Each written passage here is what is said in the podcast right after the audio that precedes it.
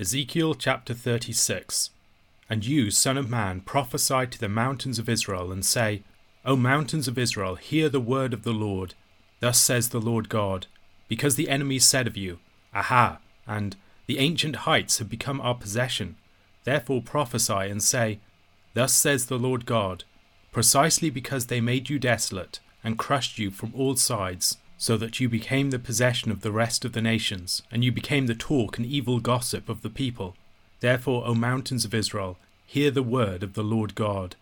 Thus says the Lord God to the mountains and the hills, the ravines and the valleys, the desolate wastes and the deserted cities, which have become a prey and derision to the rest of the nations all around. Therefore, thus says the Lord God Surely I have spoken in my hot jealousy against the rest of the nations, and against all Edom who gave my land to themselves as a possession, with wholehearted joy and utter contempt, that they might make its pasture lands a prey. Therefore prophesy concerning the land of Israel, and say to the mountains and hills, to the ravines and valleys, Thus says the Lord God Behold, I have spoken in my jealous wrath, because you have suffered the reproach of the nations. Therefore, thus says the Lord God I swear that the nations that are all around you shall themselves suffer reproach but you, O mountains of Israel, shall shoot forth your branches and yield your fruit to my people Israel, for they will soon come home. For behold, I am for you, and I will turn to you, and you shall be tilled and sown. And I will multiply people on you, the whole house of Israel, all of it. The cities shall be inhabited, and the waste places rebuilt. And I will multiply on you man and beast, and they shall multiply and be fruitful. And I will cause you to be inhabited, as in your former times, and will do more good to you than ever before. Then you will know that I am the Lord. I will let people walk on you, even my people Israel, and they shall possess you, and you shall be their inheritance, and you shall no longer bereave them of children. Thus says the Lord God, because they say to you, You devour people, and you bereave your nation of children. Therefore you shall no longer devour people, and no longer bereave your nation of children, declares the Lord God and I will not let you hear any more the reproach of the nations, and you shall no longer bear the disgrace of the peoples, and no longer cause your nation to stumble, declares the Lord God. The word of the Lord came to me Son of man, when the house of Israel lived in their own land, they defiled it by their ways and their deeds. Their ways before me were like the uncleanness of a woman in her menstrual impurity. So I poured out my wrath upon them, for the blood that they had shed in the land for the idols with which they had defiled it. I scattered them among the nations, and they were dispersed through the countries. In accordance with their ways and their deeds I judged them. But when they came to the nations, wherever they came, they profaned my holy name, in that people said of them, These are the people of the Lord, and yet they had to go out of his land. But I had concern for my holy name, which the house of Israel had profaned among the nations to which they came. Therefore say to the house of Israel, Thus says the Lord God, it is not for your sake, O house of Israel, that I am about to act, but for the sake of my holy name, which you have profaned among the nations to which you came. And I will vindicate the holiness of my great name, which has been profaned among the nations, and which you have profaned among them. And the nations will know that I am the Lord, declares the Lord God, when through you I vindicate my holiness before their eyes. I will take you from the nations, and gather you from all the countries, and bring you into your own land. I will sprinkle clean water on you, and you shall be clean from all your uncleannesses, and from all your idols I will cleanse you. And I will give you a new heart, and a new spirit I will put within you, and I will remove the heart of stone from your flesh, and give you a heart of flesh. And I will put my spirit within you, and cause you to walk in my statutes, and be careful to obey my rules. You shall dwell in the land that I gave to your fathers, and you shall be my people, and I will be your God. And I will deliver you from all your uncleannesses, and I will summon the grain, and make it abundant, and lay no famine upon you. I will make the fruit of the tree and the increase of the field abundant, that you may never again suffer the disgrace of famine among the nations. Then you will remember your evil ways, and your deeds that were not good, and you will loathe yourselves for your iniquities and your abominations. It is not for your sake that I will act, declares the Lord God. Let that be known to you. Be ashamed and confounded for your ways, O house of Israel. Thus says the Lord God On the day that I cleanse you from all your iniquities, I will cause the cities to be inhabited, and the waste places shall be rebuilt, and the land that was desolate shall be tilled, instead of being the desolation that it was in the sight of all who passed by. And they will say, This land that was desolate has become like the Garden of Eden, and the waste and desolate and ruined cities are now fortified and inhabited. Then the nations that are left all around you shall know that I am the Lord. I have rebuilt the ruined places and replanted that which was desolate. I am the Lord, I have spoken, and I will do it. Thus says the Lord God This also I will let the house of Israel ask me to do for them, to increase their people like a flock, like the flock for sacrifices, like the flock at Jerusalem during her appointed feasts. So shall the waste cities be filled with flocks of people. Then they will know that I am the Lord. Ezekiel chapter 36 continues from the prophecy against Mount Seir in chapter 35, with verses 1 to 15 of this chapter likely functioning, as Daniel Block maintains, as a second panel in parallel with the panel of chapter 35. Various elements of the language of that chapter reappear in this one, such as the list of mountains, hills, valleys, and ravines, which is used in chapter 35, verse 8, and appears again in verse 6 of this chapter. From judgment upon Mount Seir, the prophecy moves to address the mountains of Israel. Edom is still in view in verse 5 of this chapter, in which Edom is singled out as an example of the opposing nations. This prophecy, addressed as it is to the mountains of Israel, should also recall the prophecy Ezekiel delivered against the mountains of Israel back in chapter 6. He picks up much of the same language in this chapter, in which he prophesies the reversal of the desolation he formerly pronounced. Chapter 6, verses 1 to 6 reads The word of the Lord came to me Son of man, set your face toward the mountains of Israel, and prophesy against them, and say, You mountains of Israel, hear the word of the Lord God. Thus says the Lord God to the mountains and the hills, to the ravines and the valleys Behold, I, even I, will bring a sword upon you, and I will destroy your high places.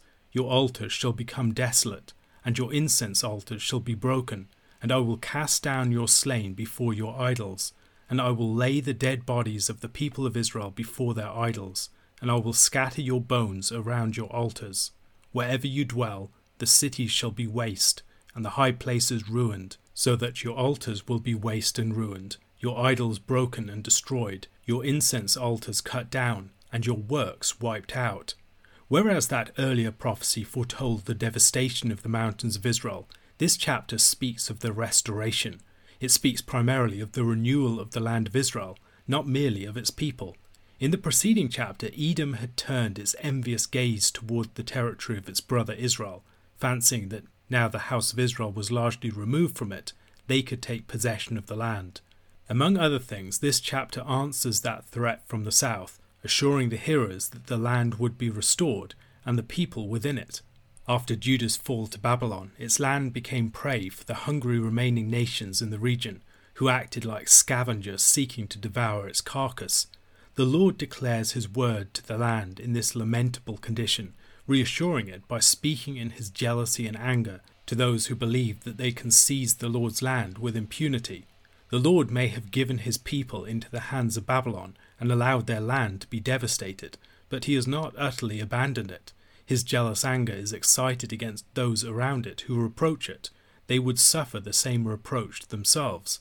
Yet the land, here addressed as the mountains of Israel, would be restored, bursting forth in a new fruitfulness of blessing for the returning captives of the house of Israel.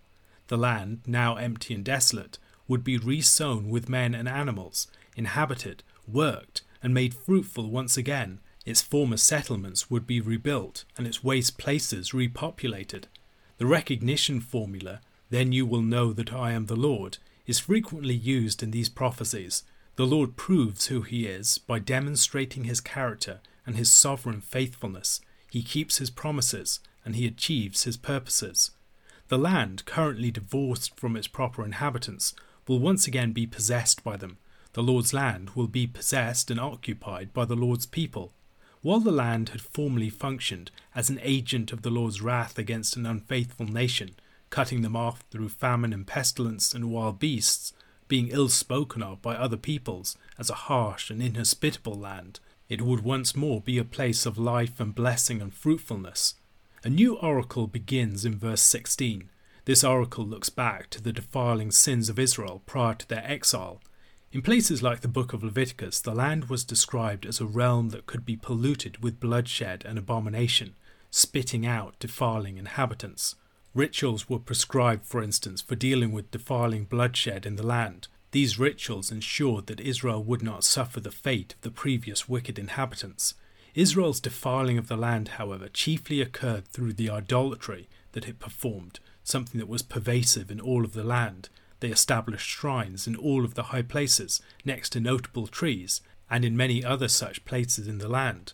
Although Scripture often speaks of the relationship between the Lord and his people as akin to the relationship between a man and his bride, we should not forget the land as a party in the relationship between the Lord and Israel.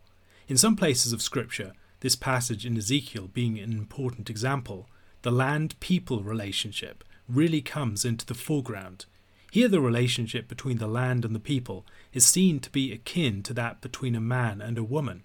In the ceremonial law, it was forbidden to have relations with a menstruating woman, which was seen as a violation of a blood taboo. The menstruating woman was not culpable for her state, but the man who had relations with her during it committed a serious abomination. Here the land is defiled in a like manner by bloodshed and idolatry, likely a reference to the offering of child sacrifice, among other things. The analogy is not exact, but the people's idolatry and bloodshed is seen to be akin to the defiling action of relations with the menstruating woman. As a consequence of it, they had to be expelled from the land by the Lord. The third commandment forbids bearing the name of the Lord in vain. Many people read the third commandment in a narrow sense, thinking of it as not swearing using the name of the Lord in a way that would dishonor the Lord by blasphemy. However, that commandment has a broader reference. The Lord had placed his name upon Israel. They were his people. They were marked out by his presence. They were living in his land. He had bound himself to them in covenant and made great promises to them, connecting their positive destiny with his purposes. Like a child bears a surname or a family name and a Christian name given to it by its parents, so Israel was named by the Lord, and its actions and behavior reflected upon the Lord's character. Just as the child can bring dishonor to his family by his behavior, so the people of the Lord brought dishonor to the Lord by the way that they disobeyed him. In the scattering of this unfaithful people among the nations, the Lord was dishonored in the way that a parent might be dishonored by a son that was wayward and wicked. The Lord declares his determination to deal with this intolerable situation.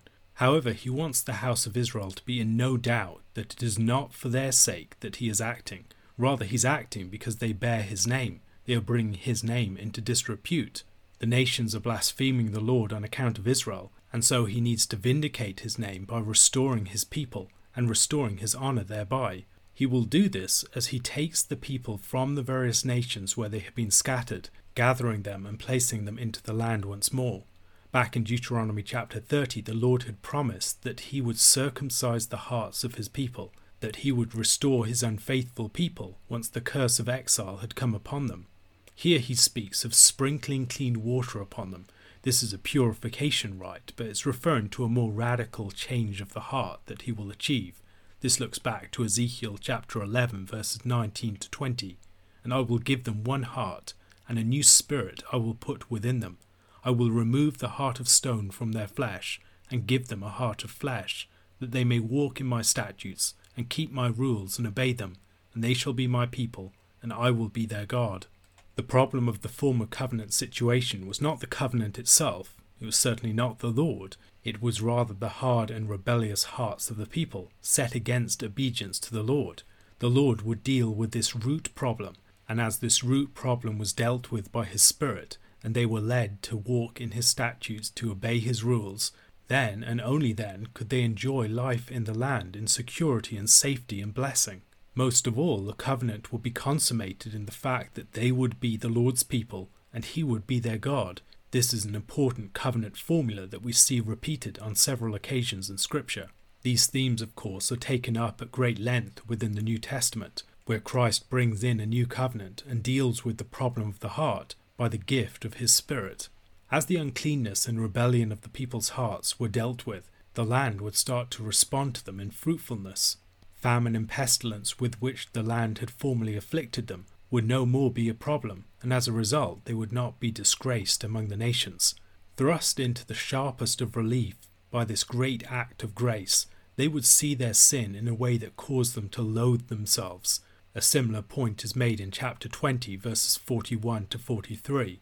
As a pleasing aroma I will accept you, when I bring you out from the peoples and gather you out of the countries where you have been scattered.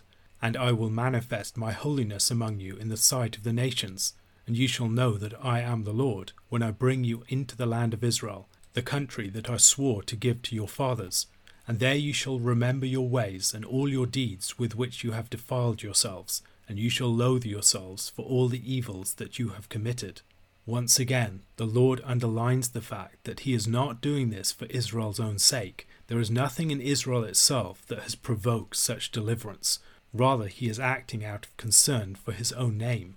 The character of their restoration, and more particularly the way that it would affect the land, is described in the final verses of this chapter the land that was once waste, desolate, and ruined would now be built up, fortified, and fruitful. It would be repopulated and fertile. The people of Israel would be multiplied like a sacrificial flock, a flock that is specifically set apart for the Lord's purposes. We might here think back to chapter 34 and the imagery of the flock and the shepherd. The Lord would sanctify his name by bringing recognition to the people of Israel and to their neighbours that he was truly the Lord the recognition formula that is found at the end of this section underlines this fact. Then they will know that I am the Lord.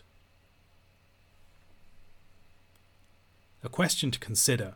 This chapter speaks at several points of the relationship between the people and the land. How would you describe this relationship between the people and the land that is explored at various points in Scripture? What might we learn from a fuller understanding of this relationship? Acts chapter 16, verses 6 to 40. And they went through the region of Phrygia and Galatia, having been forbidden by the Holy Spirit to speak the word in Asia. And when they had come up to Mysia, they attempted to go into Bithynia, but the Spirit of Jesus did not allow them. So passing by Mysia, they went down to Troas. And a vision appeared to Paul in the night. A man of Macedonia was standing there, urging him and saying, Come over to Macedonia and help us. And when Paul had seen the vision, immediately we sought to go on into Macedonia, concluding that God had called us to preach the gospel to them. So setting out from Troas, we made a direct voyage to Samothrace, and the following day to Neapolis, and from there to Philippi, which is a leading city of the district of Macedonia and a Roman colony. We remained in this city some days, and on the Sabbath day we went outside the gate to the riverside, where we supposed there was a place of prayer and we sat down and spoke to the women who had come together. One who heard us was a woman named Lydia, from the city of Thyatira, a seller of purple goods, who was a worshipper of God. The Lord opened her heart to pay attention to what was said by Paul, and after she was baptized, and her household as well, she urged us, saying, If you have judged me to be faithful to the Lord, come to my house and stay. And she prevailed upon us. As we were going to the place of prayer, we were met by a slave girl who had a spirit of divination, and brought her owners much gain by fortune telling. She followed Paul and us, crying out, These men are servants of the Most High God, who proclaim to you the way of salvation. And this she kept doing for many days. Paul, having become greatly annoyed, turned and said to the Spirit, I command you in the name of Jesus Christ to come out of her. And it came out that very hour. But when her owners saw that their hope of gain was gone, they seized Paul and Silas and dragged them into the marketplace before the rulers. And when they had brought them to the magistrates, they said, These men are Jews, and they are disturbing our city. They advocate customs that are not lawful for us as Romans to accept or practice. The crowd joined in attacking them, and the magistrates tore the garments off them, and gave orders to beat them with rods. And when they had inflicted many blows upon them, they threw them into prison, ordering the jailer to keep them safely. Having received this order, he put them into the inner prison and fastened their feet in the stocks. About midnight, Paul and Silas were praying and singing hymns to God, and the prisoners were listening to them. And suddenly there was a great earthquake, so that the foundations of the prison were shaken. And immediately all the doors were opened, and everyone's bonds were unfastened. When the jailer woke and saw that the prison doors were open, he drew his sword and was about to kill himself, supposing that the prisoners had escaped. But Paul cried with a loud voice, Do not harm yourself, for we are all here. And the jailer called for lights and rushed in, and trembling with fear, he fell down before Paul and Silas. Then he brought them out and said, Sirs, what must I do to be saved? And they said, Believe in the Lord Jesus, and you will be saved, you and your household. And they spoke the word of the Lord to him and to all who were in his house. And he took them the same hour of the night, and washed their wounds, and he was baptized at once, he and all his family. Then he brought them up into his house, and set food before them. And he rejoiced, along with his entire household, that he had believed in God. But when it was day, the magistrates sent the police, saying, Let these men go. And the jailer reported these words to Paul, saying, The magistrates have sent to let you go. Therefore come out now and go in peace. But Paul said to them, they have beaten us publicly, uncondemned men who are Roman citizens, and have thrown us into prison. And do they now throw us out secretly? No, let them come themselves and take us out. The police reported these words to the magistrates, and they were afraid when they heard that they were Roman citizens. So they came and apologized to them, and they took them out and asked them to leave the city. So they went out of the prison and visited Lydia. And when they had seen the brothers, they encouraged them and departed. In Acts chapter 16, the gospel finally arrives in Europe from Asia, and Paul and Silas carry out their mission in Philippi. Paul and Silas had a plan for the second missionary journey. They intended to visit churches that they had already visited and to spread the gospel further in Asia. However, as they try to do this, they find that the Holy Spirit stops them from engaging in further ministry in Asia. The apostles depend upon divine guidance for their mission throughout. The mission is ultimately the Holy Spirit's mission. It's the mission of Christ continued from heaven in his ascended position. We could perhaps draw comparisons here with the way that kings in the Old Testament seek the Lord's counsel before battles, military maneuvers, or various campaigns. Paul and Silas are engaged in a different sort of conquest. The gospel is spreading from Jerusalem and Judea through places like Samaria, through Syria, through Asia Minor, and now into Europe. And at each step, the Spirit is directing those who are spearheading the mission. How the negative direction of the Spirit came is not entirely clear. Perhaps it came in the form of prophetic words. Maybe the missionaries received some strong internal intuition about the Spirit's direction. Or maybe there was a vision, or perhaps just some obstructing circumstances. Whatever it was, it was clear that this was not the way that the Lord wanted them to go. In verse 6, the Holy Spirit forbids them, and in verse 7, the Spirit of Jesus does not allow them to go into Bithynia. The association between the Holy Spirit of God and the Spirit of Jesus is a very important indication of just how high Luke's Christology is. In Luke's understanding of Jesus, Jesus is so identified with God that God's Holy Spirit is understood as the Spirit of Jesus. After this succession of obstacles or negative guidance, the missionaries go down to Troas. Troas was in the region of the famous city of Troy, about 25 miles away. It was beneath the Hellespont and would have been an ideal place from which to sail to Macedonia. One way to see this, perhaps, is that Paul and Silas are engaging in an invasion of Macedonia and Europe from Asia, and this was the mirror image or reversal of Alexander the Great's invasion of Asia from Macedonia earlier in history. Paul receives a vision of a man of Macedonia. The man doesn't seem to be a specific individual. Some commentators have suggested that the man might have been Alexander the Great, or perhaps the Philippian jailer. However, no indication of either of these things is given us within the text itself. We should note that the first occurrence of the we pronoun for the missionary journeys occurs here, it seems as though Luke may have joined Paul and Silas in Troas, subtly indicating his presence by this shift in the language. With this shift in the pronouns, we have an indication that we are now getting a first hand report of what occurred. Following the vision, Paul and Silas set sail from Troas to Samothrace and then on to Neapolis, from where they go to the small city of Philippi, which is a Roman colony in the region. The city of Philippi enjoyed autonomous rule and exemption from taxation, and would have had a far more Roman character than many other cities. This is the first arrival of the gospel in Europe, and the significance of this event should not be understated. From this small seed of an event arises vast swathes of human history. On the Sabbath, Paul and Silas go to a place outside of the city by the riverside where they expect that there will be a place of prayer, possibly a synagogue. Some have suggested that Jews and God-fearers met there because it was outside a line restricting burials and small cults to a site outside of the city proper. Perhaps finding no evidence of a synagogue within the city, they looked for the most likely site of prayer for a small Jewish community.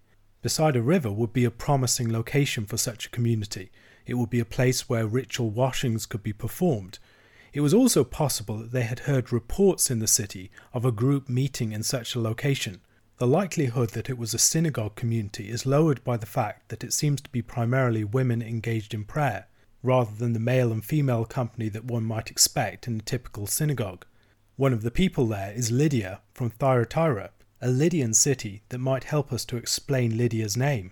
She is a seller of purple goods. There's no statement here that she actually dyes the goods herself. If she dyed the goods herself, she might have been kept outside of normal society, as it was a smelly profession.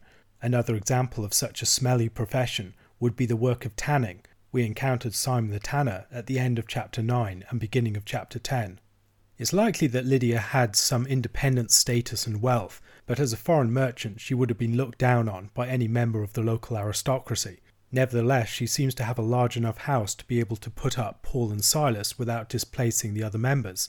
She also seems to have a number of people working for her as slaves and others. Lydia seems to be a God-fearer, not a Jew nor a pagan, but she opens up her heart to the gospel and as a result, her whole household is baptized. The description of the baptism of her household with her suggests that it's almost a matter of course that the faith of the leader of the household would be shared by all of the members within it. Although the other members of the household would presumably largely be adult slaves, Lydia's reception of the gospel is expected to have implications for everyone within her orbit. This is a feature of the reception of the gospel that we can see on a number of occasions within the New Testament, the reception of the gospel is not just a matter of personal heart conversion, it's a matter of public solidarities, alignments, and allegiances. And where these sorts of things are expressed by the head of a household, everyone under them, children, slaves, and others, are implicated within their decision. While each person would be expected to affirm this within their own lives, it was presumed that they would do, and that their coming under the reign of Christ was not just a matter of private and personal individual decision. While they're going to the place of prayer, Paul and Silas are met by a slave girl who has a spirit of divination and who follows them, declaring that they are servants of the Most High God. This girl is possessed by a Pythonian spirit, a spirit of divination, inspired by Apollo, the Pythian god who defeated the Python servant. This servant girl might be similar to some of the priestesses at Delphi. The confrontation with demons and evil spirits that we see here continues from the book of Luke. In the Gospel of Luke, we see Jesus confronting the spirits in his temptations in the wilderness, in rebuking and exorcising demons. The same conflict continues here. The apostles are struggling against Satan's kingdom. Throughout this book of Acts, we've already seen magicians like Simon the sorcerer and Elymas, and in later chapters, we'll see more examples of people committed to magical arts. Lest we forget, the missionaries are not struggling against flesh and blood, but against principalities and powers and rulers of this present age. In carrying out this mission, they are facing many evil forces that will seek to oppose them or drive them back. The slave girl is bearing witness to Paul and Silas, but in a way that is quite troubling, perhaps not least in the fact that she is a voice of someone representing polytheism. After many days of this, Paul becomes annoyed and commands the spirit to depart from her, and as a result, the owners of the slave girl are angry because of their loss of money. What happens here is a sort of threat to the social order, in the process of which the character of the social order is revealed. This is a society built upon demons and upon the desire for money. They are accused of threatening the customs and the laws of the city when they are brought before the leaders. These men are Jews and they are disturbing our city. They advocate customs that are not lawful for us as Romans to accept or to practice. This is very similar language that we find elsewhere in the book of Acts on the lips of the Jews. The movement of Christ is overturning both Jewish and Roman society. They are here blamed as Jews, but this is ironically similar to what we see the Jews accusing them of in chapter 21, verse 21. The crowd attacked them, and the magistrates align with the crowd. They strip Paul and Silas of their clothes and beat them with rods. This was probably a public beating designed to humiliate them, presenting them as threats to the peace. After this humiliating beating, they're thrown into the prison and committed to the charge of the jailer, who puts their feet in the stocks. There are a few examples of deliverances from prison in the book of Acts. These events take the pattern of the great jailbreak itself, the story of the resurrection, when Christ was delivered from the clutches of the grave and from the tomb guarded by the soldiers. Here, Paul and Silas are engaged in prayer and singing hymns to God. Perhaps we may even imagine them singing imprecatory psalms, calling for God to act in their deliverance and in judgment upon those who have opposed them. There's a great earthquake, the foundations of the prison are shaken, all the doors are opened, and everyone's bonds are unfastened. This is truly remarkable. This is not just the release of the apostles as we see earlier on in the book of Acts, or the release of Peter as in chapter 12. This is a more general release. This is something that shows the power of the gospel more generally to loose every chain, to deliver not just Paul and Silas as the messengers of the Lord, but everyone associated with them. Waking up and seeing that the prison doors are opened, the jailer is terrified and he seeks to kill himself. He has failed in his charge. He presumes that all the prisoners have escaped. But Paul calls with a loud voice and reassures him, and the jailer goes in and sees that Paul and Silas are still there with all of the other prisoners. In his fear, he throws himself down before them and asks, What must I do to be saved? These men were committed to his charge, presumably as missionaries of some foreign god, and now a manifestly divine sign has occurred, one that does not look good for him. What can he do to be delivered from the wrath of this God, who is angry with him because he has mistreated his messengers? Paul and Silas's response is that he should believe in the Lord Jesus Christ. As he submits himself to Christ, he will know deliverance both in the present and in the future from the wrath to come, and not just for him, but him and his household. The presumption once again is that the household is included in his response. Paul and Silas go on to speak the word of God to his household, and they all respond in faith.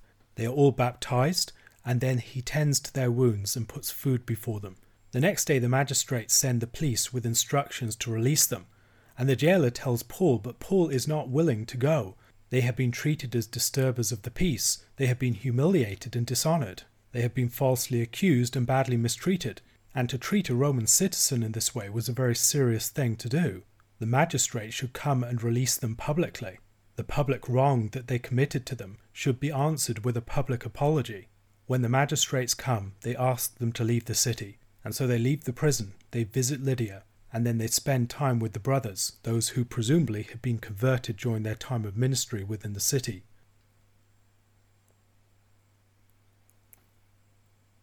A question to consider How does the story of the ministry of Paul and Silas in Philippi reveal the character of Philippi as a city? Serving as an indictment of the city and its values.